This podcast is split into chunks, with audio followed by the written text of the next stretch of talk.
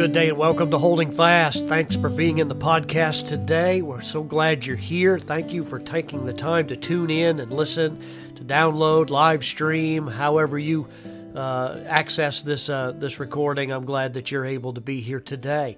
God's word is good, and we're given a precious promise in John's Gospel, chapter 18. It's in that famous event where our Savior Jesus Christ was interviewed by Pilate himself in verse 33. Jesus um, is standing before Pilate, and the Bible says, Then Pilate entered into the judgment hall again and called Jesus and said unto him, Art thou the king of the Jews? And Jesus answered him, Sayest, uh, answered him, Sayest thou this thing of thyself, or did others tell it uh, uh, thee of me? Uh, Pilate answered, Am I a Jew? Thine own nation and the chief priests have delivered thee unto me. What hast thou done? Jesus answered, my kingdom is not of this world. If my kingdom were of this world, then would my servants fight, that, uh, that I should not be delivered to the Jews. But now is my kingdom not from hence. Pilate uh, therefore said unto him, art thou a king then? And Jesus answered, And thou sayest that I am a king. To this end was I born, and for this cause came I into the world, that I should bear witness unto the truth. Every one that is of the truth heareth my voice. Interesting interview that Pilate had with the Lord, and uh, Jesus indicating his otherworldliness than what he is right here, but also a hint at the fact that he is a king and that his kingdom has not completely come yet. Uh, but that's what is being anticipated you know, I thought about this passage and I thought about uh, the world that I live in and the world that you live in today. Uh, we live largely in a world that is mostly unconcerned about the things of God uh, even the people of God, it's remarkable to me that many people that name the name of Christ, that call themselves believers, are folks that are so concerned about so many different issues. They spend their time and their efforts on things that, uh, in the in the vast, vast scheme of things, are not as um, not as uh, critical. Uh, we are living in a country right now, at least in this current time, where many believers are concerned about the future of our country and I believe rightly so. Uh, it is a very dark time and a gloom that's creeping over our entire nation.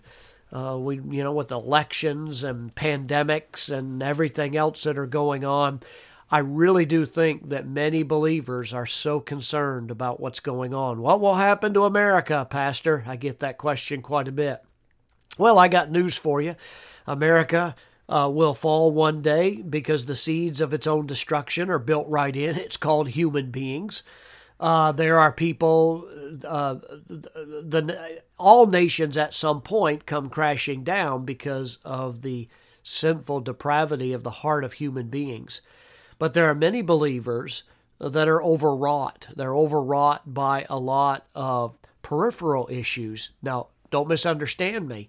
They are important issues, but they're peripheral issues.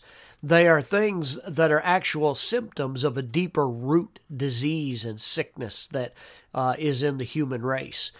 Uh, people, some people are really overwrought over protesting and and picketing, and they're all involved in the pro-life movement and picketing against the the homosexuality movement and numerous other causes that are out there.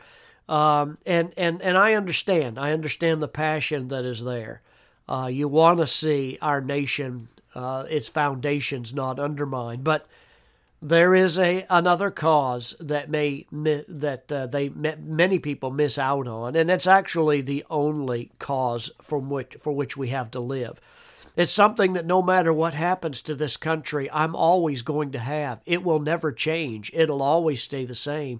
And that is the kingdom of God and a desire for His cause in my heart. That as a disciple of my Savior, the Lord Jesus, I have this, this understanding that that's what's most important because Jesus taught about this so frequently to His disciples. He constantly would bring up this kingdom of God. And you know, if it was so important to Christ, here's where I want to invest my time. Here is one where I want to expend my life. Um, and if we can proclaim this to everybody around us, bring people to a saving knowledge of Christ, uh, if we can proclaim to them the gospel and a kingdom of God and a rule of a leader that will never let you down, that he's always there, that he provides, and he's just like a father. Uh, if we can proclaim that around, the moral issues of society are going to change because men's relationship with God changes what they do. If you win a doctor to Christ and you give him an understanding of the Bible, he'll stop killing babies uh, people will stop living aberrant lifestyles because they come to an understanding of who God is, why they were created, what they're here for, and where they're going. So it's so important to make this main thing the main thing, the kingdom of God, and it won't come till the Lord's will be done. His kingdom is the rule and the reign of Christ, His sovereignty. I'm praying for that. When we pray the Lord's Prayer, Thy kingdom come, Thy will be done on earth as it is in heaven. Well, we understand those questions. Uh, there, there's three questions that we approach with that. Whose is the kingdom? It's God's. We're just sojourners and pilgrims in this world right now. What is the kingdom? The kingdom is the the heart of the message of Jesus Christ. He constantly walked and talked to his disciples about it. He constantly illuminated their understanding even after the resurrection. When Christ rose from the grave in Acts chapter 2, verses 2 and 3, excuse me, Acts chapter 1, verses 2 and 3, what was the topic of his sermon? It was the kingdom. He spoke in three ways about the kingdom past, present, and future. In Matthew chapter 8, he discusses how the kingdom embodied Abraham, Isaac, and Jacob. They were a part of that kingdom. He talked about it in the present when he was with the disciples in Luke chapter 17, verse 21. He said, The kingdom is within you. You are part of that kingdom. And then he spoke of it in a future tense in Matthew chapter 6, verse 10 Thy kingdom come. So, what are we praying when we pray, Lord, your kingdom come? Father, your kingdom come? It's a request that the universal reign of God through Jesus would come to earth, that every infinitesimal speck of sand in an infinite universe be brought into harmony with His will. But although His name is hallowed in heaven, we all know, if you're listening today to this podcast, that it's not that case on the earth. The purpose of prayer, dear folks, is that we would just live with such a longing and an anticipation. Lord, bring your kingdom to this earth too, in all its aspects. Put away sin, put away rebellion, put away evil. I'm praying that that Jesus Christ would return and do that and that he would overcome any any defiance to his leadership. How does it come? Well, it comes number 1 through conversion.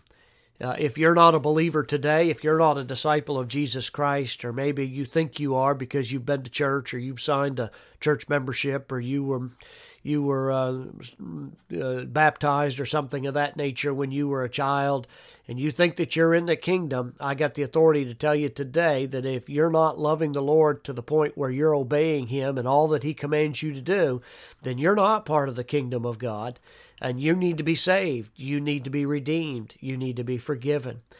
The kingdom of God can only come in your life when you are converted, when He rules in your life, when you know that your citizenship is not here, but it's in heaven. So be praying about that. And then it's commitment for those of you that are true believers. The kingdom of God, Romans 14 17 uh, will come when the desire for the fullness of God's control in your life really overwhelms you.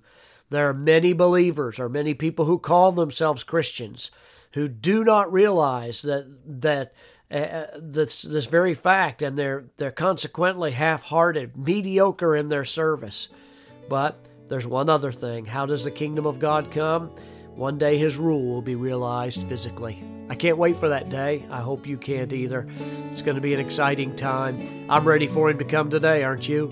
And so we pray, as the Apostle John did, even so, come quickly, Lord Jesus. God bless you today. Live like it's the last day you got. Live for Christ.